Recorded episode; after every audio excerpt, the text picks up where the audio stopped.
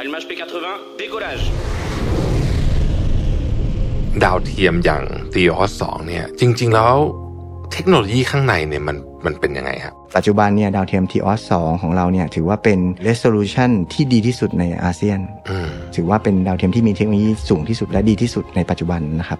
ภาครัฐเองเนี่ยก็สามารถที่จะเข้าไปใช้ข้อมูลเหล่านี้เนี่ยในการประเมิน รวมถึงเรื่องของการขยายของเมือง ข้อมูลเชิงพื้นที่นี่เหมือนเหมือนมันเหมือนกับเป็นการที่เรามีเขาเรียกเป็นเอ่อข้อมูลเป็นดวงตาที่สามารถที่จะ observe อืมข้อมูลชุดล่าสุด และก็เป็นข้อมูลที่ถูกต้องแม่นยำแต่ว่าความพิเศษของมันนี่คือว่าเป็นการที่เราส่งวิศวกรไปที่อังกฤษไปอยู่ในทุกกระบวนการของการพัฒนาดาวเทียมตั้งแต่การออกแบบอืมนะครับถ้าเกิดเรานำส่งทีวอ 2A ขึ้นไปเนี่ยก็ถือว่าเป็นครั้งแรกนะครับ ที่เรามีผู้ประกอบการไทยที่สามารถผลิตชิ้นส่วนดาวเทียม แล้วนำขึ้นสู่วงโคจรได้ Mission to the Moon. Continue with your mission. Mission to the Moon brought to you by Sunday Insurtech ประกันที่ผมเลือกใช้ Smart Insurance Bond Simple ประกันสุขภาพและประกันรถยนต์ยุคใหม่ ที่มาพร้อมกับเทคโนโลยี และการตัดสิ่งที่ไม่จำเป็นออก เคลมง่ายในราคาที่ใช่ แต่ยังให้ความคุ้มครองที่ดียิ่งขึ้น ด้วยประกันที่ออกแบบมาด้วยใจ แล้วคุณจะลืมประสบการณ์ประกันภัยแบบเดิมๆ สนใจซื้อประกันสุขภาพและประกันรถยนต์ Sunday รับส่วนลด 10%เพียงใส่โค้ด Mission to the Moon ที่หน้าชำระเงินบนเว็บไซต์ easysunday.com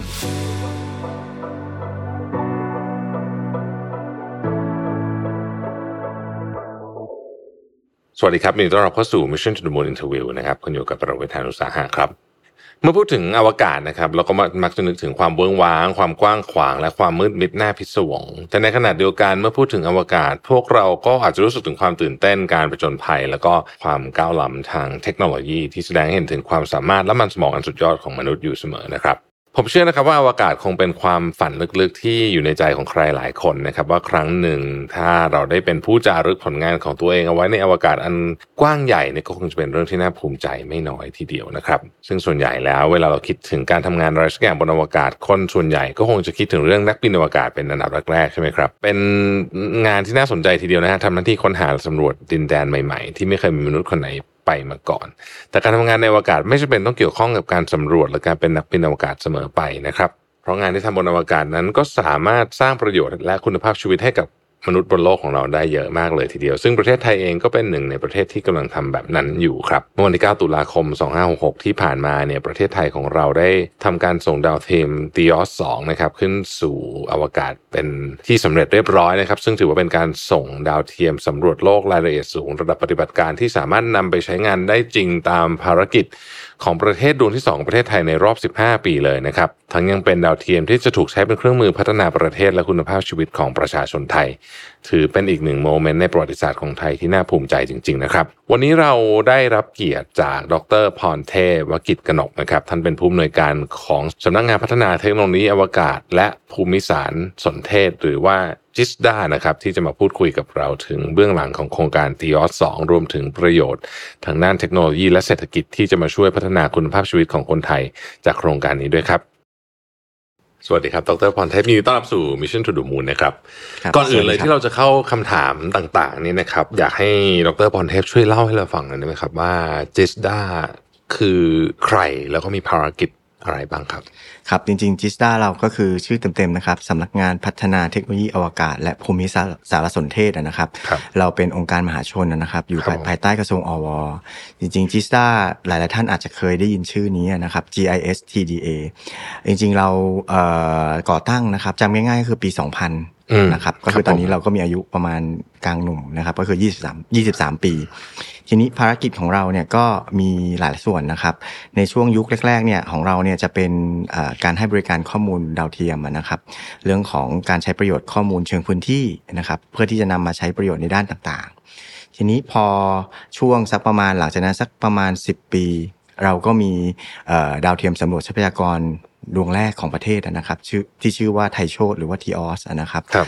นอกจากนี้เนี่ยเนื่องจากความต้องการข้อมูลดาวเทียมที่ประเทศเรามีอะนะครับเอ่อมีความหลากหลาย เพราะฉะนั้นเนี่ยจิสตาเองไม่ได้ไม่ไม่ไม่ได้ให้บริการข้อมูลดาวเทียมเพียงดวงเดียว เราก็มีมีสถานีรับสัญญาณดาวเทียมดวงอื่น ๆด้วยนะครับครับก็ทั้งหลาย ๆ ดวงไม่ว่าจะเป็นจากแลนแซดเองนะครับจากเรดาร์แซดเอง เพราะฉะนั้นเนี่ยจิสตาเองเนี่ยก็ก็เป็นทั้งเขาเรียกว่าเป็นประเทศเรามีเจ้าของดาวเป็นเจ้าของดาวเทียมสำรวจทรัพยากรธรรมชาติรวมถึงเราให้บริการข้อมูลอื่นด้วย นอกจากนี้เราก็มีความร่วมมือกับหน่วยงานต่างประเทศนะครับ ไม่ว่าจะเป็นทางฝั่งยุโรป ทางฝั่งอเมริกา หรือว่าทางอาเซียนเอง เราก็เป็น contact point focal point เรื่องอวกาศด้านต่างๆ ด้วยอืมรวมถึงเรื่องของการพัฒนาองค์ความรู้ เราก็มีทั้ง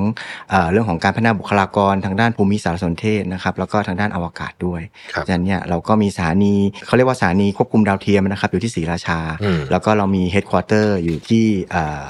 ศูนย์ราชการครับ ดรพรเทพครับ เวลาพูดถึงคำว่าดาวเทียม ทุกคนครับนึกออกครับว่าดาวเทียมคืออะไร แต่ว่าผมเชื่อว่าคนจำนวนมากรวมถึงผมเองด้วยเนี่ย ยังไม่รู้ว่าดาวเทียมเนี่ยจริง ๆ มีกี่ประเภท แล้วก็แต่ละอย่างเนี่ยหน้าที่เอาไว้ทำอะไรในฟังก์ชันจริงๆอะครับจริง ๆ ดาวเทียมถ้าเราเอ่อคุ้นเคยนะครับจริงๆดาวเทียมก็เหมือนเป็น artificial asteroid หรือเป็นวัตถุที่เราส่งขึ้นไป มนุษย์ทำโดยมนุษย์นะครับครับเป็นดาวแต่ว่าเป็นดาวเทียมฉะนั้นเนี่ยจากที่เราเคยเรียนมาเนี่ยจริงๆดาวเทียมแบ่งหลักๆก็ประมาณ4ีหประเภทแล้วกันนะคครัรับบประเภทที่หนึ่งที่เราคุ้นเคยตั้งแต่เด็กๆอะนะครับก็จะเป็นดาวเทียมสื่อสารอืมเขาเรียกเป็น telecommunication satellite ครับอันนี้เราจริง ๆ บ้านเราเองก็คุ้นเคย อย่างเช่นดาวเทียมไทยคม หรือดาวเทียม IP star ครับจริงๆ ดาวเทียมประเภทนี้ก็จะมีหน้าที่ในการที่ส่งข้อมูลจากที่หนึ่งไปสู่ดาวเทียมแล้วก็ลงมาที่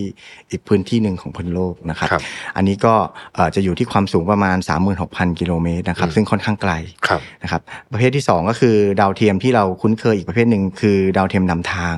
อืมดาวเทียมนำทางก็อย่างเช่นอุปกรณ์ GPS ของครับเราผมอย่างเช่น GPS ที่ใช้รถ ในอ่าในรถของเรานะครับ หรือว่านำทางต่างๆ อันนี้ก็จะอยู่ความสูงประมาณเขาเรียกเป็นเอ่อความสูงอยู่ที่ประมาณพันพันสองร้อยกิโลเมตรอ๋อเตี้ยกว่าเยอะเลยใช่แต่ว่าอืมดาวเทียมประเภทเอ่อนำทางเนี่ยเขาจะเขาเรียกว่าเป็นกลุ่มดาวเทียม เพราะฉะนั้นเนี่คยรับเขาเรียกเป็น constellation ก็จะมีดาวเทียมการระบุตำแหน่งเนี่ยต้องใช้ดาวเทียมอย่างน้อย 4 ดวงอืมนะครับในการระบุตำแหน่งบนพื้นโลกของเรา ประเภทที่3เนี่ยก็เป็นดาวเทียมที่เราอาจจะคุ้นเคยอยู่นะครับเอ่อเป็นดาวเทียมทดลองทางด้านวิทยาศาสตร์ครับก็อย่างเช่น คิวบ์แซดยานอวกาศที่ไปสำรวจพื้นที่ต่างๆ หรือว่าอืมเป็นดาวเทียมที่เป็นทางด้านวิทยาศาสตร์ครับดูเรื่องของการเปลี่ยนแปลงอะไรต่างๆนะครับ ประเภททีสี่ 4 ก็คือดาวเทียมสำรวจทรัพยากรธรรมชาติอืมนะครับอันนี้ก็คือเป็นดาวเทียมอ่าที่มี payload คือ camera คือกล้องครับนะครับอันนี้วัตถุประสงค์ของมันเนี่ยก็คือเพื่อที่จะสำรวจการเปลี่ยนแปลงเชิงพื้นที่ที่อยู่บนพื้นโลกของเราครับอยู่ที่ความสูงเนี่ยก็อยู่ที่ประมาณเอ่อ600 จนถึงประมาณ 1,200 กิโลเมตรฉะนั้นเนี่ยประเทศไทยปัจจุบันเนี่ยเรามีดาวเทียม THEOS หรือว่าไทยโชตนะครับที่นำส่งไป 15 ปีก่อน แล้วก็เราเพิ่งส่งสำเร็จไปเมื่ออาวันที่ 9 ตุลานะครับครับ ก็คือดาวเทียม THEOS สอง ครับ นี่ก็ต้อง แสดงความยินดีด้วยนะฮะเราก็เห็นข่าวกันอยู่เหมือนกันครับอันนี้ก็เอ่อไปส่งที่อเมริกาใช่ไหมฮะอันนี้เป็นอเมริกาใต้ครับอเมเป็รินกาที่ใต้เฟรนช์เกียนาครับเฟรนช์ครับผมปกติเนี่ยดาวเทียมดวงหนึ่งเนี่ยนะครับอย่างอันนี้เป็นสำรวจทรัพยากรใช่ไหมครับเอ่อถ้าเจาะลึกลงไปเนี่ยหน้าที่เอ่อนอกจากดูการเปลี่ยนแปลงของสภาพพื้นที่ตรงนั้นแล้วเนี่ยมันมีมีหน้าที่อื่นอะไรหลักๆอีกบ้างไหมครับอยากให้จริงดรอธิบายครับเพิ่มจนิดนึรจริงๆดาวเทียมอ่าอย่างที่ผมบอกไปสำรวจทรัพยากรธรรมชาติเนี่ยครับเราก็จะมีเขาเรียกว่ามีแยกออกไปอีกอะนะครับมันจะมีประเภทของเซนเซอร์นะครับอ่าเซนเซอร์อย่างเช่น ดาวเทียม t ีออสหรือว่าไทโชหรือ t ีออสสเนี่ยเราเป็นดาวเทียมประเภท optical sensor ครับก็คือเป็นเซนเซอร์ที่เราใช้แสงในการตกกระทบถ่ายภาพ เพราะฉะนั้นเหมือนกล้องคาเมราของเราก็คือ เราจะต้องมีแสงถึงจะถ่ายภาพได้ เพราะฉะนั้นเนี่ยอืมอันนี้ก็คือเป็นดาวเทียมที่ต้องใช้แสงในการถ่ายภาพ แล้วก็มีดาวเทียมอีกประเภทหนึ่งเขาเรียกว่าใช้ช่วงคลื่นครับเขาเรียกว่าเป็นดาวเทียมเรดาร์ เรดาร์เนี่ยก็จะมีข้อดีก็คือเรื่องของอสามารถถ่ายโดยไม่ใช้แสงได้ จะใช้เรื่องของการตกกระทบของคลื่น อย่างที่คุณแท็บถามมานะครับว่าดาวเทียมมันมี mission ของมันแต่ละประเภท เพราะฉะนั้นเนี่ยดาวเทียมแต่ละดวงจะมี mission แตกต่างกันไป อย่างตัวบางดวงก็จะมีเซ็นเซอร์ที่ออกแบบเอาไว้สำหรับช่วงคลื่นที่สำหรับพืชต่างๆสำหรับเรื่องของการสะท้อน ที่ต่างๆ หรือบางที่ก็ดูเรื่องของการเปลี่ยนแปลงแผ่นน้ำแข็งบนขั้วโลกอืมฉะนั้นเนี่ยประเภทของเซนเซอร์ก็แตกต่างกันไปทีออสเองเนี่ยช่วงคลื่นที่เราออกแบบไว้เนี่ยก็จะเป็นเขาเรียกว่าเป็น red green blue และ near infrared เพราะฉะนั้นเนี่ย red green blue เนี่ยก็จะมีแถบคลื่นที่สะท้อนกับคลื่นต่างๆ หรือการเปลี่ยนแปลงของเชิงพื้นที่ต่างๆ ด้วยรวมถึง near infrared เราก็สามารถที่จะตรวจจับการเปลี่ยนแปลงของพื้นที่เรื่องต่างๆ ด้วย การใช้งานเนี่ยก็ก็ก็จะมีการเปลี่ยนแปลงอ่าดีเทคการเปลี่ยนแปลงของพื้นที่ได้หลากหลายครับครับผม ข้อมูลจากดาวเทียมทั้ง TOS 1 และ 2 เนี่ย เอ่อพอกลับมาเสร็จแล้วเนี่ยครับใครเป็นคนใช้งานต่อ แล้วเขาแล้วเขาเอาไปวิเคราะห์เรื่องอะไรบ้างครับดรคือจริงๆต้องเรียนอย่างนี้ครับจริงๆเอ่อข้อมูลเรื่องของดาวเทียมเนี่ยถือว่าเป็นข้อมูลเอ่อที่เอ่อมีการใช้ประโยชน์หลากหลายมากๆนะครับครับเอ่ออย่างบ้านเราเองเนี่ยปัจจุบันเนี่ยต้องย้อนกลับไป 10 กว่าปีก่อนเนี่ยการใช้ต้องบอกก่อนว่าเทคโนโลยีคนอาจจะยังอ่าไม่คุ้นเคยกับเทคโนโลยีสักเท่าไหร่ ก็อาจจะยังไม่ไม่ไม่ไม่ไม่คุ้นเคย เพราะฉะนั้นเนี่ยปัจจุบันเนี่ยข้อมูลเชิงพื้นที่เนี่ยเขาเรียกว่า localize เอ่อ data เนี่ยถือว่าเป็นข้อมูลเชิงตำแหน่งที่สำคัญ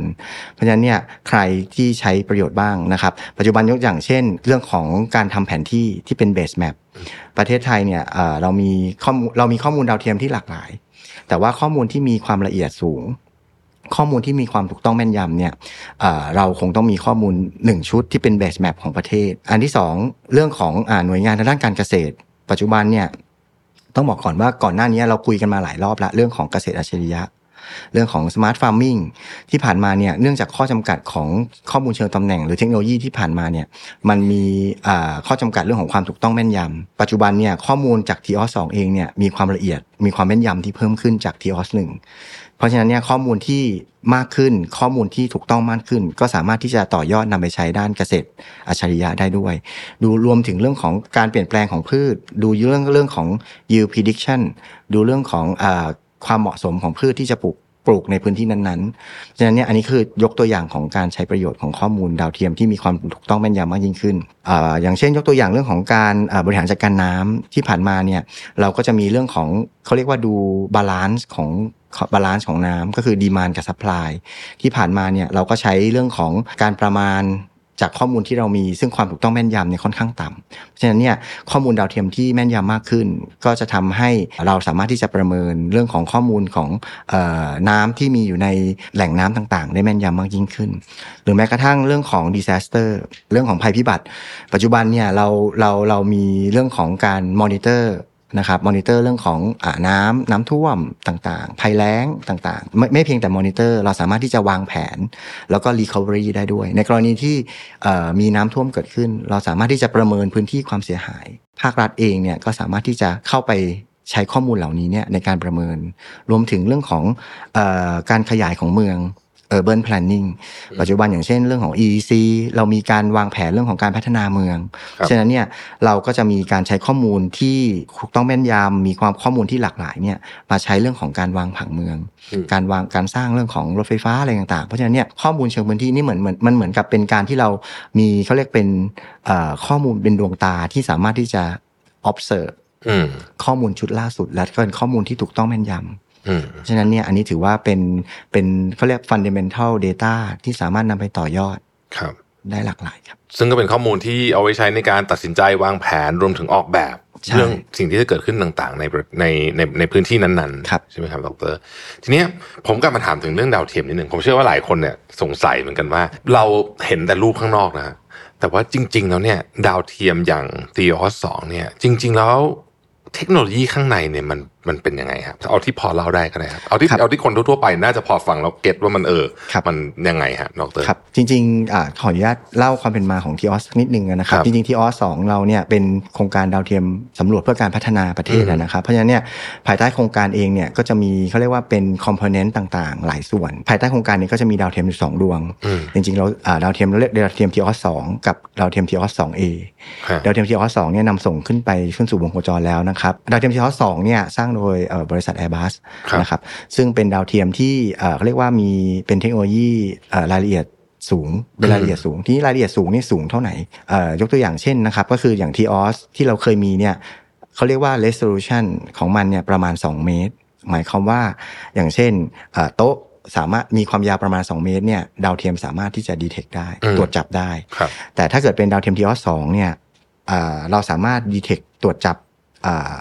ชิ้นส่วนหรือ object ที่มีขนาด 50 เซนขึ้นไปอืมเพราะฉะนั้นเนี่ยจากเดิมที่เราไม่สามารถที่จะดูเรื่องของการเปลี่ยนแปลงเชิงพื้นที่ในระดับที่ละเอียดมากยิ่งขึ้นเพราะฉะนั้นเนี่ยปัจจุบันเทคโนโลยีเราก็ดีขึ้นจากเดิมถึง 4 เท่าอืมปัจจุบันเนี่ยจากรถความยาวประมาณ 4 เมตรใช่ไหมครับเมื่อก่อนเราก็เห็นเอ่อ2พิกเซลถ้าเราดูในภาพอะนะครับ เราก็จะเห็น 2 พิกเซลเอ่ออาจจะระบุไม่ได้ว่าเป็นรถ แบบไหนรถอืมยี่ห้ออะไร shape เป็นยังไง แต่ปัจจุบันถ้าเราใช้ทีออสสองในการ detect เนี่ยเราจะเห็นเป็นทั้งหมด 8 พิกเซลอืมแปดพิกเซลเราก็รู้ละรถลักษณะ shape เป็นยังไงลักษณะ เพราะฉะนั้นเนี่ยจากความละเอียดที่เพิ่มขึ้นนะครับ แล้วก็ลักษณะที่เทคโนโลยีที่มันอยู่ข้างในเนี่ยเรื่องของเขาเรียกว่า ถ้าเป็นเรื่องของภาพเนี่ยเราเรียกว่าความละเอียดสีที่เพิ่มขึ้นจากเดิม จากจำนวนบิตที่เคยมี 8 บิต ตอนนี้ก็เพิ่มเป็น 16 บิต ลักษณะของ texture หรือสีต่างๆ ก็มีความละเอียดมากยิ่งขึ้นนะครับครับรวมถึงเรื่องของเอ่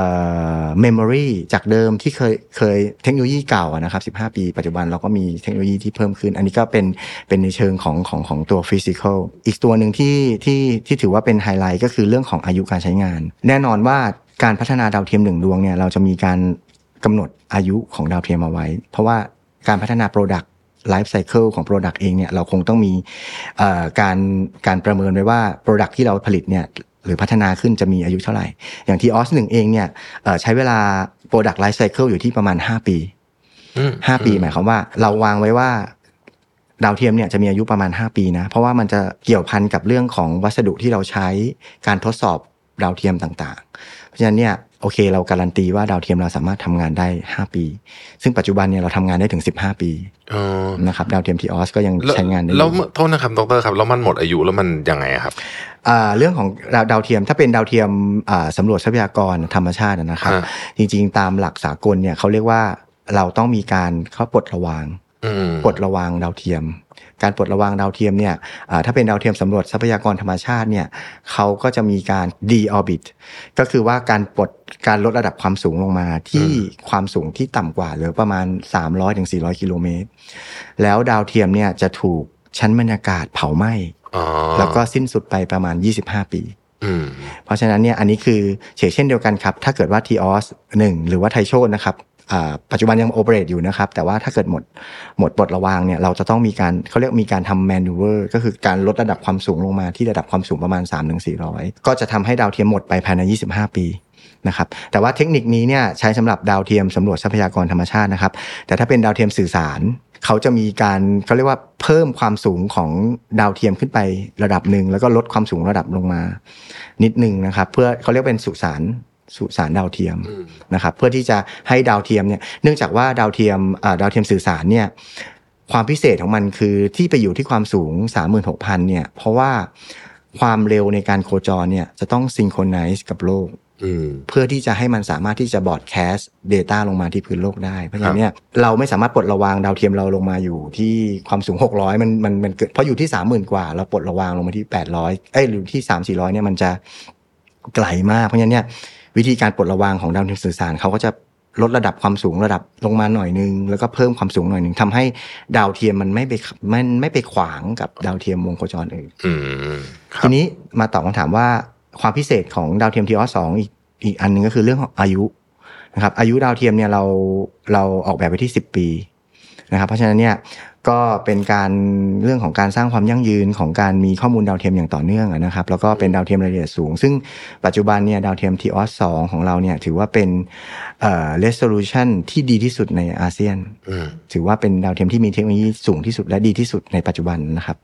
ทีนี้กลับไปที่ตัวโครงการนะนะครับ นอกจากตัวดาวเทียมทีออสสองที่ส่งขึ้นสู่วงโคจรแล้วเนี่ยเรามีดาวเทียมอีกดวงหนึ่งฮะดาวเทียมทีออสสองเอครับจริงๆดาวเทียมทีออสสองเอเนี่ยเป็นดาวเทียมขนาดเล็กอะนะครับ เล็กแค่ไหนก็คือขนาดก็ประมาณ 1.4 เมตรคูณ1.4 เมตร สูงประมาณ 1.8 เมตร น้ำหนักประมาณ 100 กิโลกรัม ขนาดก็ประมาณ 80 เซน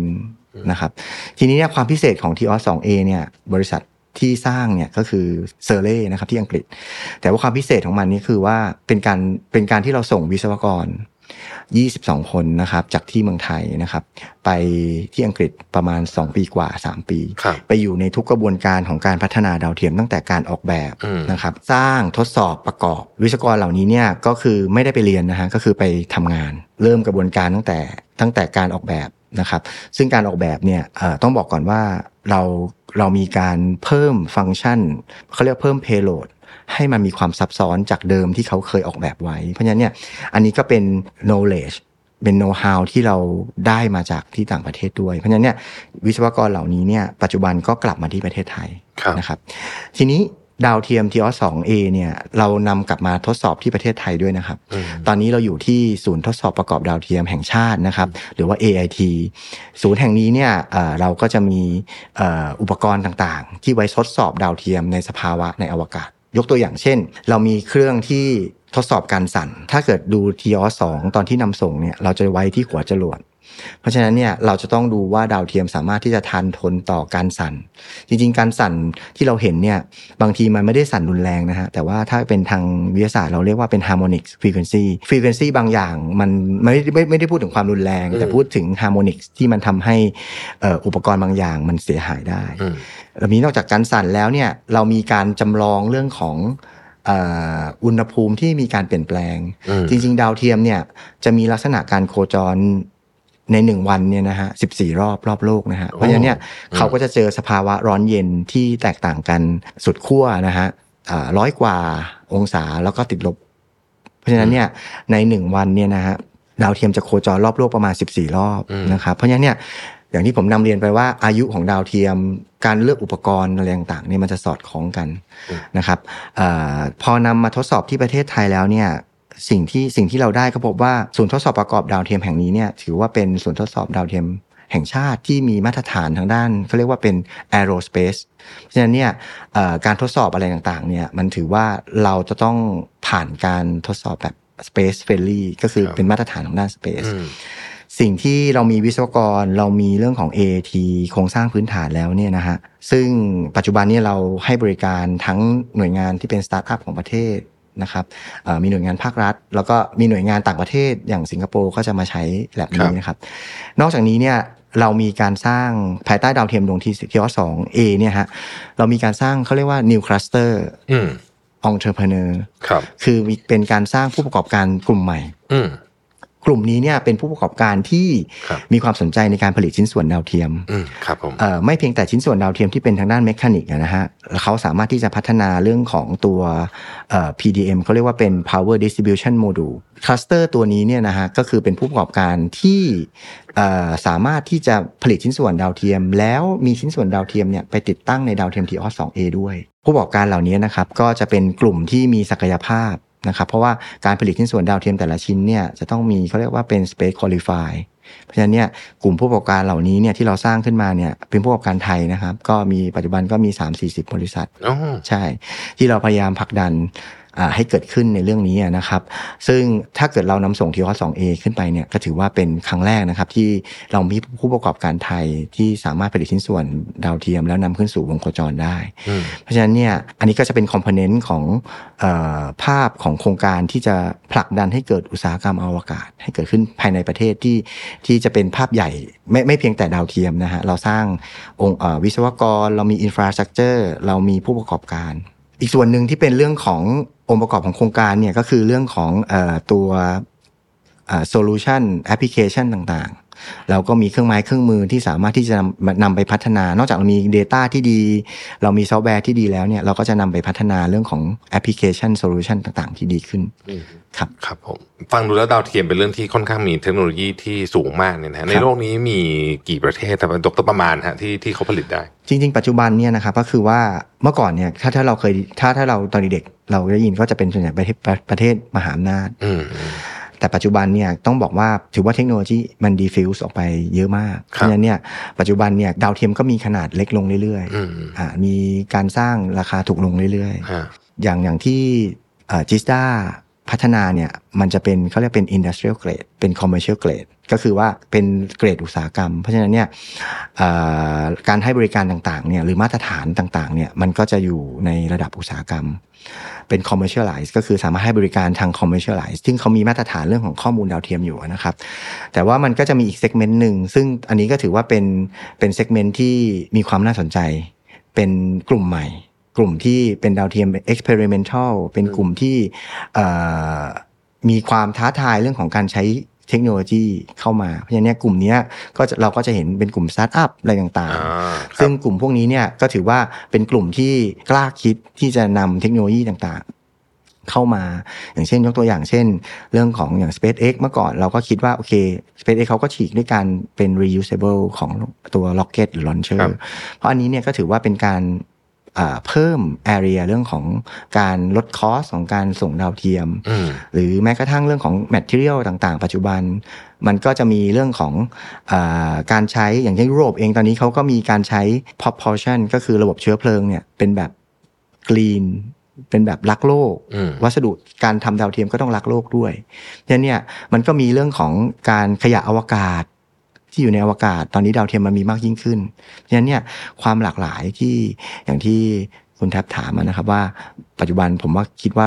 โลกค่อนข้างที่จะ move ไปเยอะจากเดิมที่เป็นแบบอืมเฉพาะอาหารหน้า ปัจจุบันก็เล็กลงเล็กลงเรื่อยๆ แล้วก็ขยายไปเรื่อยๆครับ ครับ ถามเพิ่มเติมนิดหนึ่งครับว่าดาวเทียมดวงหนึ่งเนี่ยกว่าจะมาเป็นดาวเทียมดวงหนึ่งเนี่ย เวลาสร้างเนี่ยมันเป็น customize เกือบหมด หรือว่าจริง ๆ มันเป็นมีความเป็น standard คล้ายๆกับเวลาซื้อเครื่องบิน หรือว่าจริง ๆ มัน customize เยอะมาก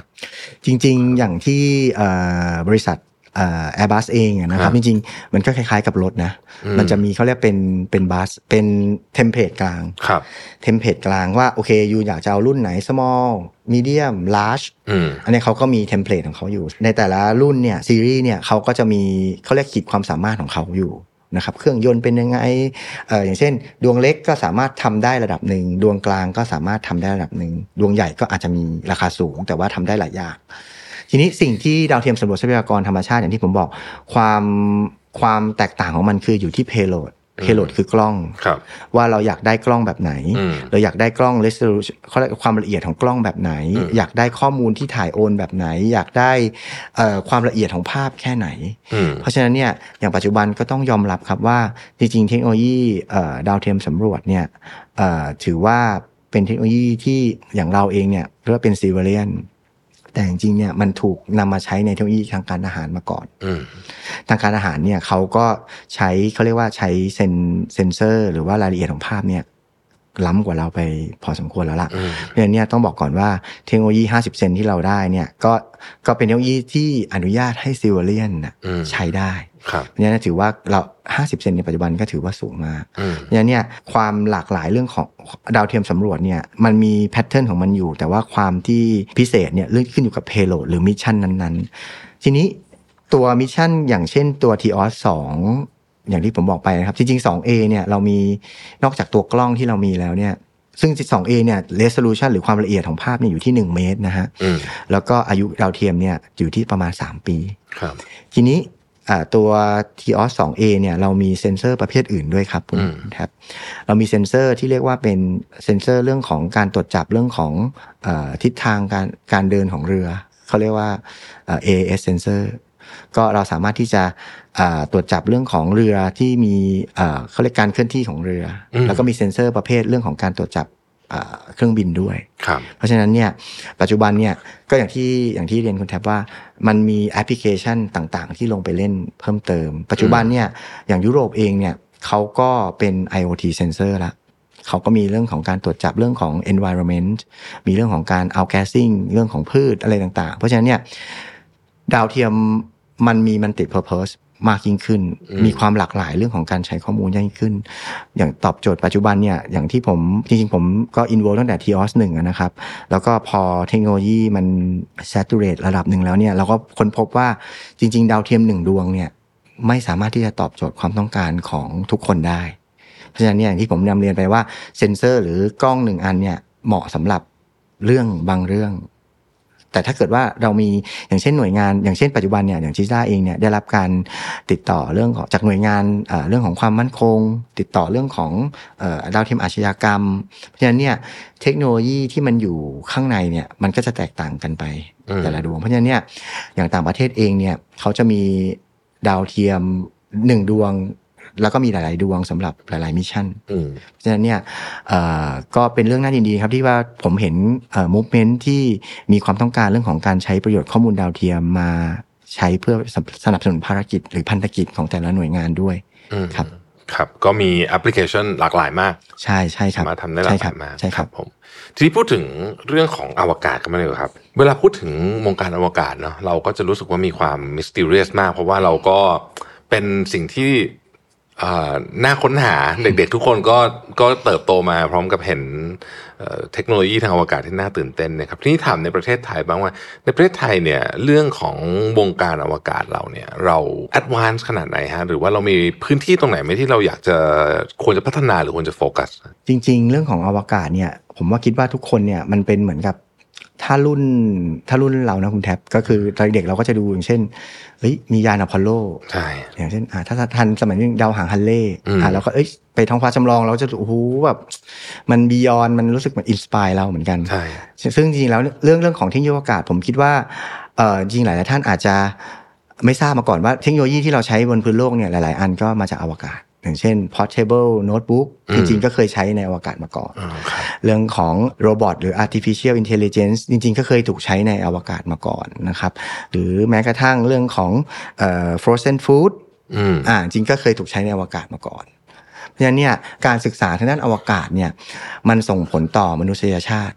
มันมันมีการมันมันมีมันมีวิทยาศาสตร์ อยู่ข้างหลังอืมมันมีวิทยาศาสตร์อยู่ข้างหลัง ซึ่งทำให้วิทยาศาสตร์เหล่านั้นเนี่ยมันถูกพัฒนาออกมาเป็นเทคโนโลยีในในต่อมา ถ้าถ้าถามว่าประเทศไทยปัจจุบันต้องต้องนำเรียนครับว่าเจนGen รุ่นใหม่เนี่ยตั้งตั้งตั้งแต่ผม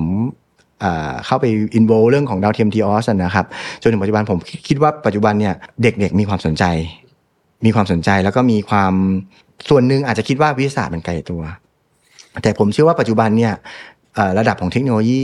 หรือคนที่จะ absorb เข้าไปเนี่ยมีมากยิ่งขึ้น เพราะฉะนั้นเนี่ยเรื่องของวิทยาศาสตร์เนี่ยเรื่องของพยายามอธิบายแล้วก็พยายาม GISTDA เองเนี่ยนะครับเราก็มีหน่วยที่เรียกว่าพัฒนาองค์ความรู้ เราก็จะมีการเข้าไป engage กลุ่มหลาย ๆ กลุ่มนะครับ ตอนนี้เรามีโครงการที่ชื่อว่า School Set สกู l แซเนี่ยก็คือให้แต่ละโรงเรียนทั่วประเทศนะครับ เพื่อที่จะเข้ามามีส่วนร่วมเรื่องของการพัฒนาดาวเทียม หลังจากที่เราลอนโครงการนี้ไปเนี่ยเชื่อไหมฮะว่ามีน้องๆเนี่ยเข้ามาอินโวจากทั้งประเทศนะครับโอ้โห เรียกว่าถล่มทลายอืมนะครับ ซึ่งจริงๆ objective ของมันคือการที่เราสร้าง awareness เรื่องของการเรื่องของวิทยาศาสตร์ บางโรงเรียนนะครับผมผมต้องบอกว่าเขาเขาทุ่มเทมากแล้วเขาถึงขั้นปิดปิดโรงเรียนนะ ปิดโรงเรียนหมายถึงว่าปิดโรงเรียนเพื่อที่จะมาฟังน้องๆเขาพิชชิ่งซึ่งอันนี้ถือว่าแบบมีการตื่นตัวเป็นอย่างมาก อันนี้โครงการ School Set ซึ่งปัจจุบันเนี่ยภายในปลายปีนี้นะครับเราก็จะมีการทำ School Set Challenge ก็คือมีการพัฒนาตัวคล้ายๆ กับเรียก Can Set แล้วกัน สามารถที่จะเอ่อส่งขึ้นไปในอาจจะไม่ถึงในชั้นบรรยากชั้นอวกาศนะครับ แต่ว่าจะมีการส่งจากอากาศที่ระดับประมาณความสูงประมาณ 2 กิโลเมตรเนี่ยแล้วก็นำมาที่ แล้วก็มีเรื่องของการส่งสัญญาณจากภาคพื้นดินอะไรอย่างเงี้ยนะครับ อันนี้ถือว่าถือว่าถือว่าเป็นโครงการที่เราเราเราทำไป แล้วก็ปีหน้าเนี่ยเราจะมี โครงการที่ชื่อว่าเป็น CubeSat ครับ CubeSat เนี่ยเป็นดาวเทียมเอ่อถ้าเราถ้าเราดูเนี่ย CubeSat เนี่ยจริงๆถ้าต่างประเทศเองเนี่ยเขาขยายไปถึงระดับประถม ระดับประถมเนี่ยเอ่อเขาเอามาเอามาเป็นสื่อการเรียนการสอนละแต่ว่าภายใต้ของเราเนี่ยก็พยายามที่จะเอ่อให้ทั้งระดับมหาลัยแล้วก็ระดับเอ่อมัธยมเองเนี่ยมีทักษะมี awareness เรื่องของ space เพื่อที่จะให้เขาคุ้นเคย ทีนี้สิ่งที่เขาอาจจะไม่ได้เรียนในห้องเรียนเท่านั้นละ เรามีศูนย์ทดสอบประกอบดาวเทียม เราจะนำเขาเข้ามา incubate ที่ศรีราชา เพื่อที่จะดูที่ศูนย์ทดสอบประกอบดาวเทียมนะครับทำกับของจริง แล้วก็ใช้อุปกรณ์ต่างๆ ในการทดสอบ environment ที่อยู่ในอวกาศ แล้วก็นำส่งขึ้นไปในชั้นบรรยากาศอวกาศจริง ๆ เพราะฉะนั้นเนี่ยผมคิดว่าปัจจุบันเนี่ย จริงๆ ผมก็เรียกว่าเป็นคน Gen Z ใช่ไหมเดี๋ยวนี้รุ่นใหม่เรียก Gen Z ไหม Gen แตครับ Z จริงๆ ก็ผมกับ satellite นะครับ จริงๆ Gen Z นี่คือ satellite อืมจริงๆ ก็ก็พยายามที่จะ engage ให้เขารู้สึกว่าวิทยาศาสตร์ไม่ใช่เรื่องไกลตัว และเทคโนโลยีเหล่านี้เนี่ยมันอยู่ในชีวิตประจำวันเขาอยู่แล้ว เพราะฉะนั้นเนี่ยอย่างตัวผมเองก็ background เราก็ไม่ผมก็ไม่ได้ผมมาจาก engineer แหละ แต่ว่า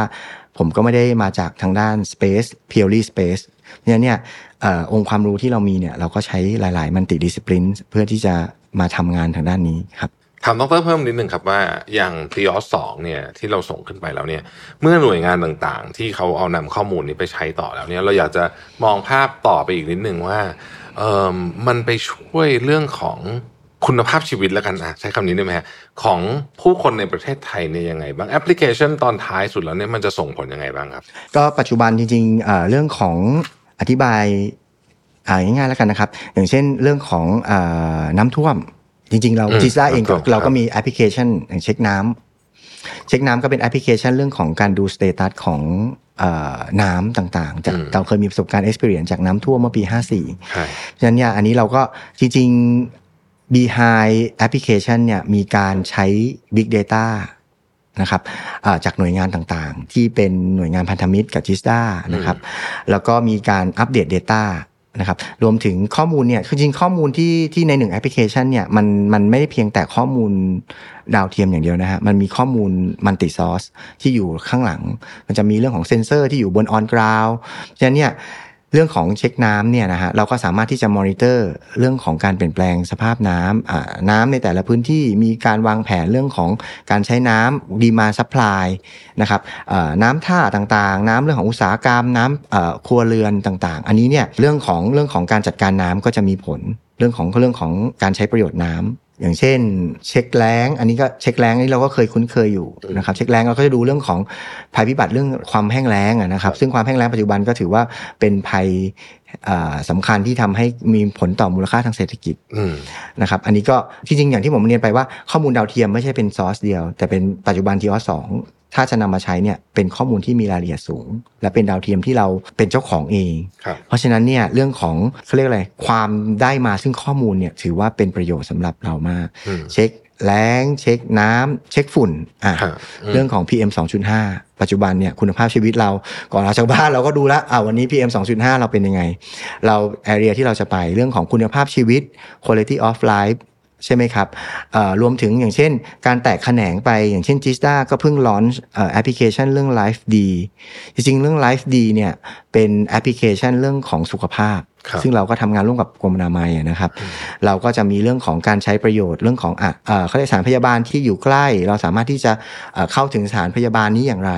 รวมถึงเอ่อที่ธุรกันดารต่างๆเนี่ยอันนี้ก็จะเป็นข้อมูลที่เรื่องของ localization base เชิงตำแหน่งเนี่ยเข้ามาเกี่ยวข้องด้วย อย่างล่าสุดเรา GISTDA เองก็ launch เรื่องของ Dragonfly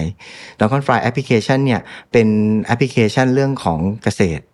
อัจฉริยะ เพราะฉะนั้นเนี่ยใน Dragonfly เองเนี่ยก็จะมีข้อมูลเรื่องของการเลือกพืชให้เหมาะกับพื้นที่นั้นอืมๆเรื่องของการใส่ปุ๋ยอืมให้เหมาะสมกับพืชที่เรากำลังปลูกอืมอยู่ เรื่องของผลผลิตทางการเกษตรเพื่อให้สอดคล้องกับเรื่องของความต้องการของตลาด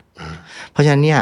อ่ามันก็จะไปลิงก์เรื่องของอ่าเรื่องของอาราคาพืชพันธุ์ณขณะนั้นกรมส่งเสริมทางการเกษตรเขาจะมาดูว่าโอเคประมาณพืชประมาณผลผลิตการอะไรต่างๆ เพราะฉะนั้นเนี่ยมันจะมีเรื่องของการต่อยอด value added ที่เกิดจากข้อมูลที่เรานำไปใช้ หลาย ๆ ท่านอาจจะถามว่าเอ้ยดาวเทียมเรามูลค่าอาจจะสูง แต่เรื่องของการใช้ประโยชน์ของดาวเทียมเนี่ยจะเกิดจากการที่เราเราเรานำข้อมูลดาวเทียมเนี่ยไปใช้ value added เข้าไปเรื่อยๆอื เพราะฉะนั้นเนี่ยในหนึ่งเรื่องในมูลค่าดาวเทียมอาจจะมองว่าสูง แต่ว่าอ่าหลาย ๆ ครั้งเนี่ยข้อมูลดาวเทียมแค่หนึ่งเรื่องที่เราจัดการได้เนี่ยก็สามารถที่จะเขาเรียกว่าอ่า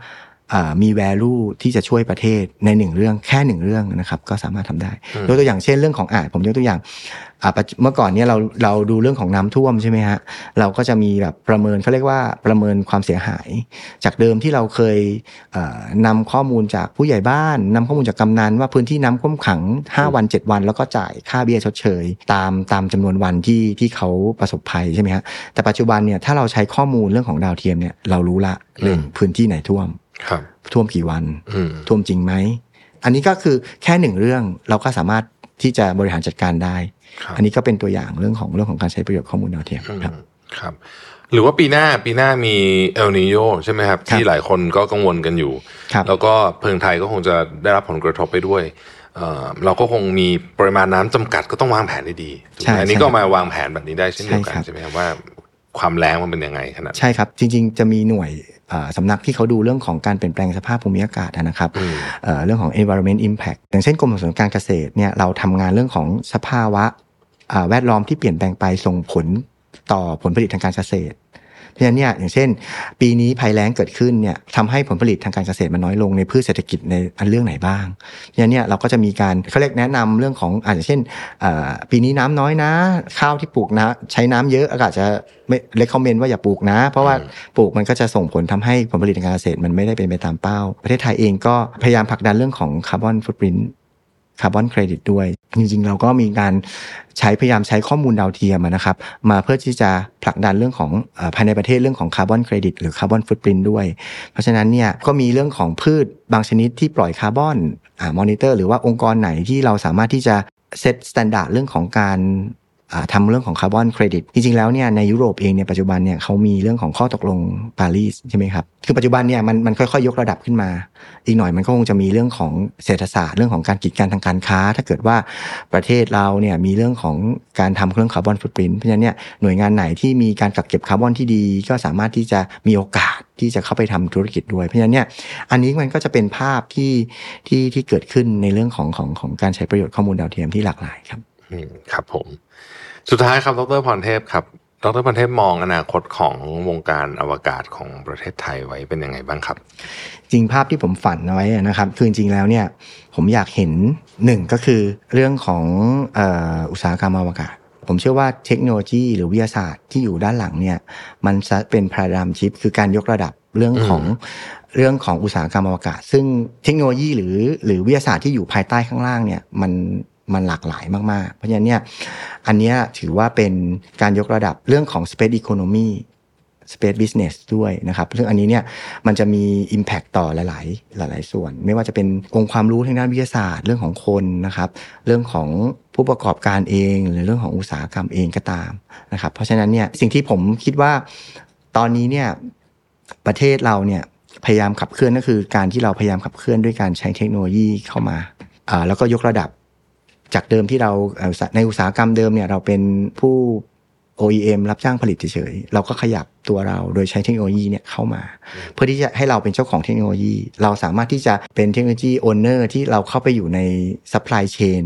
ในเทคโนโลยี เชื่อไหมฮะว่า อันนี้ผมเล่าเกร็ดเล็กเกร็ดน้อยนิดนึงว่าก่อนหน้านี้ผมอยู่ที่ฝรั่งเศสใช่ไหมฮะ ก็มีวันหนึ่งก็ไปกับทางบริษัท Airbus แล้วก็เขาก็บอกโอเค วันนี้เราจะไปดูเรื่องเกี่ยวกับดาวเทียมกัน เขาก็พาไปไกลเลยฮะ ไปที่สวนองุ่นผ่านไปนอกเมืองครับ แล้วก็ไปหยุดที่โรงงานไอศครีมอันหนึ่งโรงงานไอศครีมตอนนั้นเนี่ยผมเข้าไปถึงผมเอ้าวันนี้พามาทานไอศครีมเหรอเราก็ เอ๊ะเขาก็พูดถึงโปรไฟล์บริษัท เชื่อไหมฮะว่า จริง ๆ แล้วเนี่ย ตัวถังดาวเทียมเนี่ยทำมาจาก ตัวถังไอศครีมฮะเพราะว่าจริงเพราะว่าไงครับ เพราะว่าจริงๆก็คืออลูมิเนียม composite อืมซึ่งจริงแล้วเนี่ยโรงงานไอศครีมเหล่านี้โรงงานไอศครีมเนี้ยถูกยกระดับ ถูกยกระดับให้มีเรื่องของการทำ research ข้างในแล้วเนี่ยยกระดับจากถังไอศครีม ที่มูลมีมูลค่าไม่กี่พันยูโรเนี่ยเป็นหลายหมื่นยูโรเพราะฉะนั้นเนี่ยอันนี้ก็เป็นเช่นเช่นเดียวกันครับ ผู้ประกอบการที่ GISTDA เนี่ยเข้าไปมีส่วนร่วมเนี่ยหลาย ๆ ท่านเนี่ย มีความสนใจที่อยากจะเขาเรียกหลุดจากกับดักเรื่องของเอ่ออยากมี product line ใหม่ๆ อยากมีเทคโนโลยีใหม่ๆ เพราะฉะนั้นเนี่ยอันนี้ก็ถือว่าอ่าหลายๆท่านที่อยู่ในอุตสาหกรรมยานยนต์เขาก็ผลิตชิ้นส่วนหรือมี process ที่ลักษณะคล้ายๆ กับเรื่องของการทำดาวเทียมอยู่ แต่ว่า process เหล่านั้นเนี่ยมันจะต้องมี standard ครับจะต้องมี space standard เข้ามาอืมเพราะฉะนั้นเนี่ยสิ่งที่ภาครัฐจะต้องเข้าไปช่วยเนี่ยก็คือหนึ่งเนื่องจากมันเป็นเรื่องของ space business เนี่ย ภาครัฐเองก็ต้องเขาเรียกว่าเป็นพี่ใหญ่ในการลงทุนเรื่องพวกนี้ แล้วก็สร้างอีโค y ิสเต็มสร้างคนสร้างโครงสร้างพื้นฐาน สิ่งที่สำคัญคือการสร้างดีมานการสร้างดีมานเนี่ยถือว่าเป็นความท้าทายเรื่องของวงการดาวเทียม เพราะว่าอย่างผู้ประกอบการปัจจุบันเนี่ยเราชวนเขามาแล้วฮะเขาก็จะถามเรื่องว่า เอ้ย ผลิตกี่ชิ้น ปีหนึ่งผลิตกี่ชิ้นเหรอ เพราะฉะนั้นเนี่ยเขาก็จะมีเรื่องของ อีโคโนมิกเข้ามาละว่าคุ้มจุดคุ้มทุนเป็นยังไงหรืออะไรเงี้ยสิ่งที่ภาครัฐก็คงต้องผลักดันต่อก็คือเรื่องของการสร้างดีมานให้เกิดขึ้น เพราะฉะนั้นเนี่ยการดีมานภายในประเทศก็เป็นส่วนหนึ่ง เราก็ต้องผลักดันให้เขาไปอยู่ใน global value chain ด้วย เพื่อให้เขาสามารถที่จะผลิตชิ้นส่วนให้กับ user อื่น ๆ ได้ด้วย เพราะฉะนั้นเนี่ยสิ่งที่ผมอยากจะเห็นก็คือผู้เล่นตลาดตลาดที่มีการแข่งขันเยอะ ๆ ก็คือผู้ประกอบการเยอะ ๆ เนี่ยจะทำให้เกิด เทคโนโลยีจะทำให้เกิดรูมใหม่ๆราะฉะนั้นเนี่ยผมฝันครับ ผมฝันว่าเนาะวันหนึ่งเนี่ยอยากจะให้มีเขาเรียกเป็นตลาดนัดเทคโนโลยีอวกาศ ซึ่งเหมือนกับวันหนึ่งเราไปเดินโอท็อปแต่เป็นผู้ประกอบการด้านอวกาศทั้งหมดอืมเพราะฉะนั้นเนี่ยอย่างสัปดาห์ที่แล้วเนี่ยจีซ่าเองจัดงานที่เรียกว่า Thailand Space Week ซึ่งจริงๆแล้วเนี่ยเราก็มีทั้งผู้ประกอบการรายเก่านะฮะที่เป็นเจ้าของที่นี่อยู่รายรายใหม่ด้วย เพราะฉะนั้นเนี่ยอันนี้ก็ถือว่าเป็นเป็นเป็นสิ่งที่เราพยายามขับเคลื่อนอยู่นะครับให้เกิดเศรษฐกิจอวกาศให้ได้ครับโอ้ก็วันนี้ได้ฟังทั้งเรื่องดาวเทียมนะครับ ได้ฟังทั้งเรื่องอวกาศ แล้วก็ผมคิดว่าที่สำคัญมากคือแอปพลิเคชันและประโยชน์ของมันนะครับวันนี้ต้องขอบคุณดรพรเทพมากเลยนะคครัรับบขอบคุณครับ เป็นอีกหนึ่ง EP นะครับที่ถือว่าเราได้ มองเห็นโลกของเรากว้างขึ้น ผมเชื่อว่าตอนนี้หลาย ๆ คนเนี่ยก็คงจะเข้าใจถึงภูมิทัศน์ของวงการเทคโนโลยีอวกาศมากขึ้นนะครับถ้าใครสนใจอยากจะติดตามข่าวสารด้านเทคโนโลยีอวกาศนะครับสามารถเข้าไปติดตามช่อง YouTube ของทางจิสดาได้นะครับมีคอนเทนต์ที่ดีที่น่าสนใจมากมายเลยเกี่ยวกับเทคโนโลยีอวกาศแล้วก็ชุมชนของเรานะครับเดี๋ยวผมจะแปะลิงก์เอาไว้ให้ในคอมเมนต์นะครับสำหรับวันนี้ ผมขอขอบคุณ ดรพรเทพ นวกิจกนกนะครับผู้อำนวยการสำนักบริหารโครงการทีออสสองของสำนักงานพัฒนาเทคโนโลยีอวกาศ และภูมิสารสนเทศหรือว่าจิสตามาก ๆ นะครับ ที่ท่านให้เกียรติมาร่วมพูดคุยกันในวันนี้นะครับ สวัสดีครับ Mission to the Moon. Continue with your mission. Mission to the Moon Presented by Sunday Insurtech ประกันที่ผมเลือกใช้ Smart Insurance Bond Simple ประกันสุขภาพ และประกันรถยนต์ยุคใหม่ ที่มาพร้อมกับเทคโนโลยี และการตัดสิ่งที่ไม่จำเป็นออก เคลมง่ายในราคาที่ใช่ แต่ยังให้ความคุ้มครองที่ดียิ่งขึ้น ด้วยประกันที่ออกแบบมาด้วยใจ แล้วคุณจะลืมประสบการณ์ประกันภัยแบบเดิมๆสนใจซื้อประกันสุขภาพและประกันรถยนต์ Sunday รับส่วนลด 10%เพียงใส่โค้ด Mission to the Moon ที่หน้าชำระเงินบนเว็บไซต์ easysunday.com